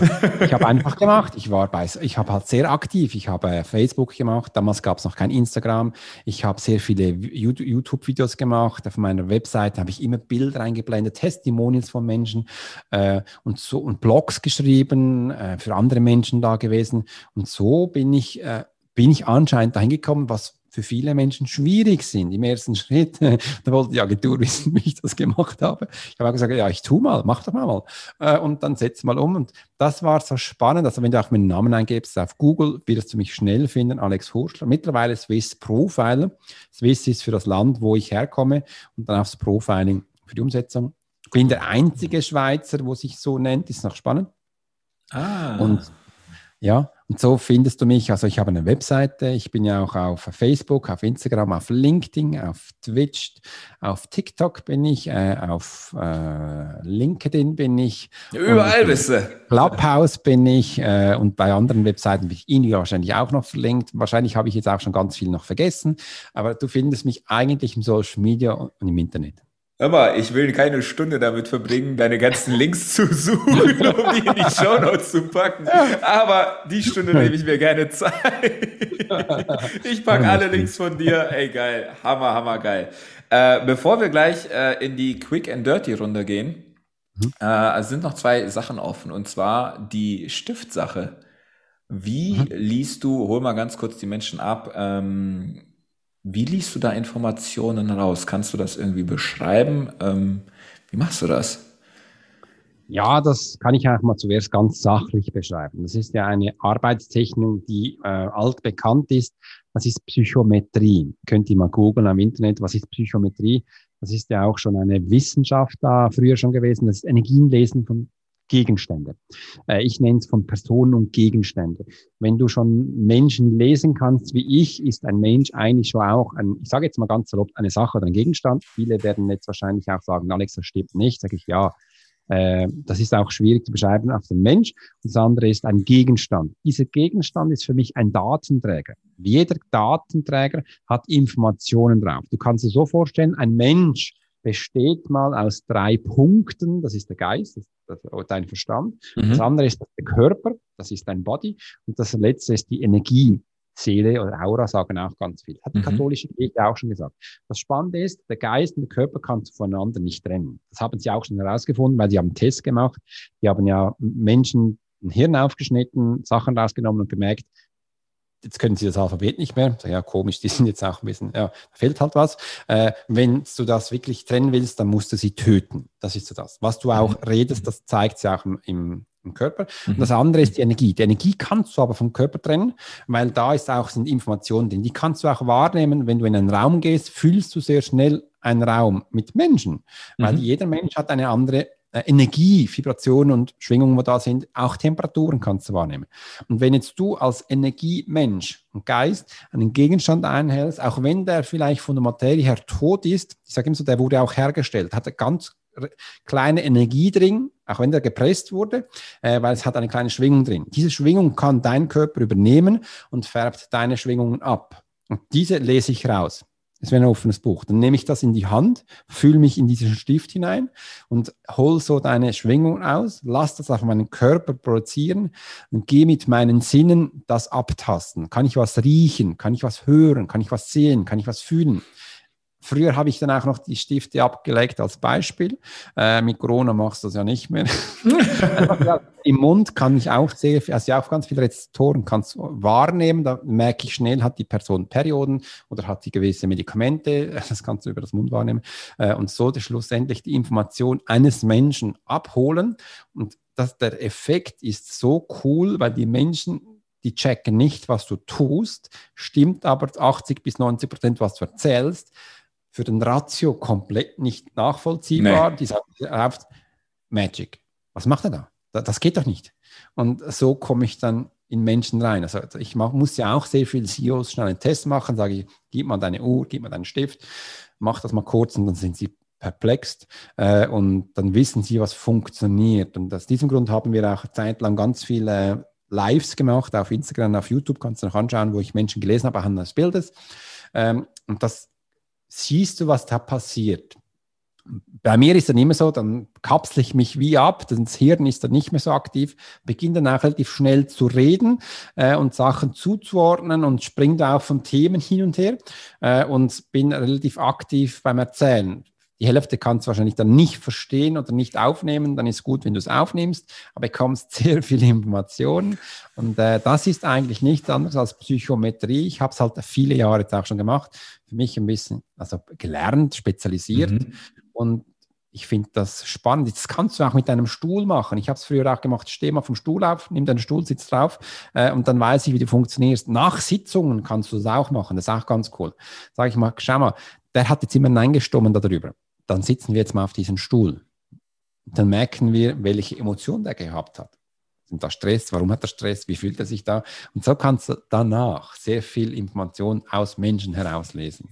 Crazy shit. Also ich habe es mir aufgeschrieben, Psychometrie. Also das, ich, ich finde ja sowas immer mega geil. Also in sowas fuchse ich mich auch sehr gerne rein. Ich werde das definitiv tun. Ähm, spannend. Geil. Danke dir dafür. Ähm, ansonsten, okay. Ha? Ich danke dir. Ja, sehr, sehr gerne. Und ähm, ich habe da äh, noch eine Frage an dich. Wie können oder was, was möchtest du den, den äh, Menschen, die jetzt gerade hier zugehört haben, für ein Angebot machen? Weil jeder, der bei mir im Podcast ist, darf auch gerne ein Angebot machen. Da kommt mir jetzt spontan ein wunderbares Angebot, weil ich habe jetzt erst vor kurzem ein Webinar aufgenommen, das geht circa 35 Minuten. Da erkläre ich den Menschen, äh, Sabotage, Selbstsabotage, warum Menschen sich sabotieren, damit sie ihren Erfolg nicht genießen können. Kann ich den Link geben. Dann kannst du da kurz registrieren, dann bekommst du ein PDF von mir zurückgeschickt, äh, wo so quasi die zwölf Punkte drin sind, warum sich Menschen sabotieren. Da gibt es einen blauen Knopf, da kannst du draufdrücken und danach bekommst du das Webinar. Und da kannst du mal reinschauen, da lernst du mich auch ein bisschen kennen und das kannst du wirklich anschauen. Da hat es ganz tolle Tools und Tipps und Tricks bereits schon drin. Das gebe ich euch gerne kostenlos mit. Ähm, das könnt ihr da reinholen. Äh, und wenn ihr dann noch mehr Informationen von mir wollt, dann nehmen wir euch da auch auf auf die ähm, E-Mail-Liste. Und dann wirst du von mir acht E-Mails bekommen und im letzten schenke ich dir mein Buch, mein erstes Buch. Äh, das ist, dann lernst du mich auch da noch kennen. Das ist Krieger der geistigen Welt. Und somit bekommst du einige dieser Informationen von mir. Wenn du es willst, gerne. Ach cool. Ja, gerne. Mega, mega geiles Angebot. Äh, die Links äh, werde ich dann in die Show Notes, Show Notes reinpacken. Genau. Danke dir dafür, lieber Alex. Und nun kommen wir zur Quick and Dirty Runde. Und zwar, bist du bereit? Ja, ich bin bereit. Ja, mal schauen. Wo möchtest du unbedingt mal Sex haben? Wo möchte ich mal unbedingt Sex haben? Ja, irgendwo unter einer Tanne im Schnee, das kann doch noch schön sein. Ähm, ich gehe gerne in die Berge und Schnee ist für mich was Schönes und ähm, Wälder sowieso. Ich liebe es auch, die Nadelbäume, das gibt so einen schönen Geruch und mhm. das gefällt mir eigentlich sehr gut, ja. Spannend, hatte ich auch so noch nie gehört. Cool. Wenn du einen Wunsch frei hättest, was würdest du damit machen? Äh, den würde ich gleich meiner Tochter schenken. Oh, weil sie ist zurzeit, die kommt jetzt die Pubertät und äh, da kommt jetzt die, die, Haare stimmen nicht und sie fühlt sich immer so, ähm, sie ist eine kräftige äh, Mädchen, sie ist nicht dick, sie ist kräftig, weil sie, sie ist Turnerin äh, und sie hat immer das Gefühl jetzt, sie ist zu dick. Das ist ein Riesending. Und dann okay. könnte sie mit dem Wunsch was machen, was sie will. Ach cool. Welches Buch hätten wir deiner Meinung nach schon längst lesen müssen? Ah, da gibt es ganz viele. Vor allem, ich liebe äh, Napoleon Hill. Ich liebe auch ähm, von Napoleon Hill gibt es jetzt ein neu, also ein neues, letzt, vor zwei Jahren, äh, letztes Jahr ist er rausgekommen, äh, wo du quasi den Teufel bezwingst. Ich finde das mega spannend. Ich finde aber auch den ähm, David Allen, Allen also auch ganz spannend, wie du Freunde gewinnst, hat auch ganz spannend, ganz rudimentäre Sachen, aber die hatten damals im 18. Jahrhundert mit Henry Ford und so bereits schon die Erkenntnisse gehabt, wie gewisse Hirnzüge funktionieren. Übrigens die Bibel auch, aber man hat es bis heute noch nicht geschafft, das so anzuwenden, wie es jetzt auch sein könnte Momente, wie du einfach, wenn du mal verstehst, was du eigentlich aus einem Gefühl lernst und nicht aus dem Verstand, müsste man doch einfach die Schulbildung ändern. Aber wieso tun wir das nicht? Weil das wahrscheinlich sehr viel Geld kosten würde. Ganz viele Menschen würden dann diese Position nicht mehr. Da geht es eigentlich um Ego und Macht und äh, Position. Und da könnte man wirklich viele Sachen ansetzen, ich, das finde ich ganz spannende Bücher und natürlich meins, das jetzt rauskommt, das Profiler-Prinzip, das ist auch mega spannend. Das Profiler-Prinzip? Genau. Geil. Wann kommt es raus oder ist es schon rausgekommen? Nein, es ist noch nicht rausgekommen. Das äh, kann ich noch nicht genau sagen, weil ich muss mal schauen, wann ich überhaupt immer so, ich muss immer schauen, dass ich auch Zeit habe, daran zu arbeiten. Ich will, dass das Jahr ganz sicher rauskommt, sicher bis okay. zum Sommer. Und ähm, da freue ich mich schon. Es sind übrigens dann zwei Bücher, die rauskommen. Das eine ist dann auch ein Workbook, dann äh, wirst du auch mitbekommen, wie ich selbst lerne. Ich finde das immer ganz spannend. Ja, das finde ich auch cool, definitiv. Ja, cool, mega, das packe ich mit rein. Äh, gut, wenn es im Sommer erscheint, äh, die Folge, die bleibt ja immer online, dann wisst ihr Bescheid. Olli, ich schicke dir dann eins. Ja, cool, sehr, sehr gerne, von Herzen. Danke. Ja. Ähm, schick mir das, schick mir dann auch gerne irgendwie äh, einen Link dazu, wenn du es dann veröffentlicht hast. Sehr, sehr gerne. Ähm, nächste Frage. Du bist in zehn Jahren. das ist zumindest ein Traum gewesen. Ich bin in zehn Jahren irgendwo in, äh, entweder ist es in Amerika, da will ich ganz große Seminare füllen, oder habe das bereits getan, dann bin ich irgendwo am Meer, genieße das Leben und fliege mit meinem Flugzeug oder sonst in das nächste Event. Ich will dahin. Ich will die Menschen begeistern mit dem, was ich tue. Ich will sie begleiten. Und da haben wir große Ziele, die wir angehen. Ach, cool. Ja, das ist doch definitiv erreichen. Definitiv. Und zu guter Letzt, Alex, du hast das alles erreicht. Du hast Menschen erreicht, du hast Menschen berührt, du hast ihr Leben bereichert und ähm, dein Leben ist aber jetzt äh, zu Ende. Dein mhm. letztes Stündlein, dein letzter Atemzug kommt und du hast die Möglichkeit, der gesamten Welt noch deine Botschaft mitzugeben. Und deine Botschaft wird einen Tag lang auf sämtlichen Plakaten, sämtliche Displays, überall ausgestrahlt. Was würdest du der Welt mitgeben? das ist wunderbar, dass du mir diese Gelegenheit gibst. Aber ich weiß, wenn das eintrifft, ist meine Botschaft bereits schon bei den Menschen, weil ich habe mehrere Fußabdrücke hinterlassen. Es gibt viele Bücher von mir. Es gibt viele Ideen, die ich habe. Diese Momente werde ich dann einfach für mich genießen, weil zurzeit lese ich ein wirklich spannendes Buch auch von Dalai Lama, wie er meditiert, welche Schritte er tagtäglich tut und die dass die macht er so, dass er auch jeden Tag sich für den Tod vorbereitet. Und ich finde das auch ganz spannend zu sehen. Er hat so acht Stufen, die er macht in Meditation am Morgen. Und dann der letzte ist, da wird auch sein Herzschlag, Sie haben das schon gemessen, schlägen, schlägt dann für einen Moment nicht mehr. Also er kann sich wirklich abschalten und das wirklich dann bewusst dahin gehst, wo der nächste Schritt ist. Das habe ich für mich auch gelernt. Wenn du stirbst, dann darfst du auch mit Freude sterben, weil es soll keine Angst da sein, dass du auch das, was danach kommt, auch mit Freude empfangen kannst. Und das wird dann meine Tätigkeit sein, wo ich dann auch Zeit für mich brauche, wenn ich das so sagen darf. Spannend. Spannend, weil das so zum das höre ich so zum ersten Mal. Ähm, ich finde das cool. Ich finde das tatsächlich cool. Danke dir dafür. Danke, lieber Alex. Ähm, das war's mit der Quick and Dirty Runde. Und ähm, es war mir wirklich eine Ehre, dich äh, auch so lange im Podcast zu haben. Und ich bin gespannt, was die Zuhörer sagen. Das ist ein richtig, richtig geiler Deep Talk geworden. Und deswegen möchte ich dir nochmal die Chance geben, dir das letzte Wort geben, äh, bevor die, das Interview, der Deep Talk jetzt zu Ende geht. Was möchtest du den Zuhörern noch mitgeben?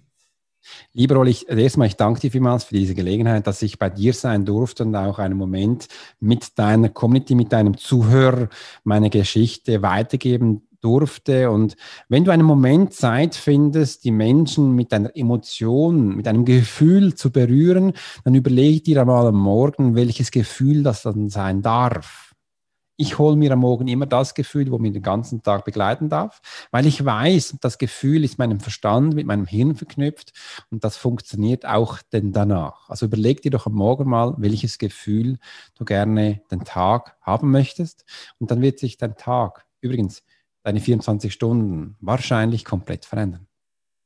Wow. Das ist ja mal eine geile letzte Message. Ich danke dir, lieber Alex, von Herzen wirklich danke.